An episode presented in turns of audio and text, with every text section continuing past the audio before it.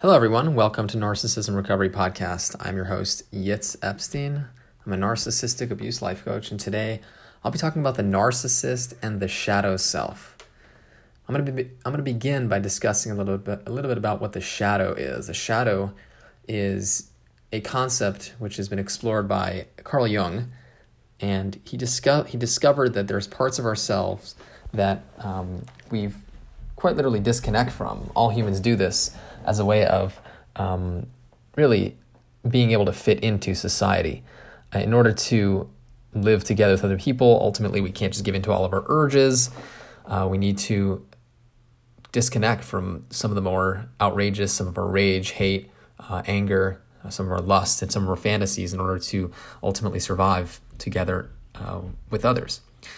This is known as the, shadow self, the aspect of ourself that we deny, we avoid. Um, many times we do this just because the people around us um, made us feel badly about these aspects of ourselves. Maybe they're doing it to themselves, um, ultimately cutting off parts of themselves and denying these aspects of ourselves. These aspects are deemed unlovable, unacceptable by friends, parents, family of origin, and society. And as a way of denying one's inner intolerable world, these aspects are removed from one's awareness and shoved into the unconscious otherwise known as the shadows. The shadow self is all the elements we strive to do away with. Inside the shadow are negative qualities that we don't want to believe we have, such as personal hate, rage, sexual fantasies, etc. In order to keep these elements at bay, we protect we project them onto others and feel strongly that they are the owner of these elements and need to be condemned. In reality, we can only hate in another what we hate in ourselves. So it's important to see how this is taking place in every single one of us um, even victims of abuse are oftentimes projecting onto their abuser a sort of uh, savior uh, complex, or they're looking to be saved from their own from their from their own inner demons. Really, uh, narcissistic abusers are projecting uh, their um, usually their their rage and anger and, and hatred onto their victims um, in order to do away with them, and then ultimately condemning their victims for having these elements within themselves narcissistic abusers, or I should say anyone um, who has a defense mechanism, an addiction, is really just defended against their shadow. They're not integrated with their, their shadow. And I'm not, not, not condemning any addiction. I'm just describing the fact that there is, in fact, defenses that want that are set up by society and by the individual in order to avoid one's uh, intolerable feelings. Narcissistic abusers are defended against the shadow self as well, obviously. In the shadow, in their shadow resides so much shame that needs to be defended against, otherwise, it would overwhelm the individual. Now, this is oftentimes started in childhood. The child is so flooded by negative feelings that they're forced to deny them and split off from them. So, their shadow self in this case is extremely overwhelming. In many ways, it's become this big monster that they cannot control and they are at the effect of. If there are not people around to project onto, then the narcissistic abuser would come face to face with their worst fears and shame. I will say in the shadows, there's also positive qualities. These idealized, uh, the idealized human, the ego ideal we strive for, often gets projected onto an archetypal leader or someone we imagine to be this person, and we strive to become that or attracted to or are deeply attracted to that type of that person who we who we uh, project this uh, archetypal, uh, really uh, sense of idealized human onto. Victims of narcissistic abuse are often idealized and worshipped for having these positive archetypes that the narcissist strives for. So oftentimes they're extremely infatuated by this projection that they create onto their victims, that they, they project onto their victims.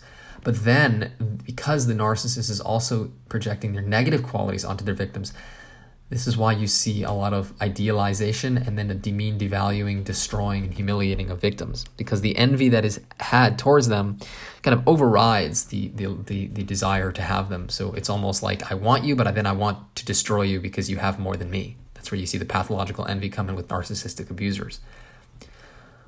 The narcissistic abuser isn't really a double bind because they're infatuated by the idealized projection and then detested by the negative projection of their shame onto their victims. While some narcissists may not actually care and worship for their victims and worship their victims and simply want to use them as a supply, many are actually deeply desiring them but also feel extreme disgust for them, which creates a chaotic relationship experience and really a difficulty relating to them in a whole uh, object relations way, where they see the whole totality of good, bad, um, in, influ- uh, integrated into one whole human being. They have a difficult time um, with whole object relations as well. So feel free to check out my latest podcast about whole object relations. Narcissistic abusers have a difficult time doing this. While we all have a shadow, everyone is responsible for diving into their darkness and embracing the elements that they are afraid of. This is scary, um, mostly because it includes all the things that have been taught to this individual that are intolerable. Many become addicted to substances because the addiction is it's designed to protect them from going into the to the to the subconscious to the to the darkness. It is oftentimes where an individual will reach rock bottom that they're forced to go on this journey through the darkness.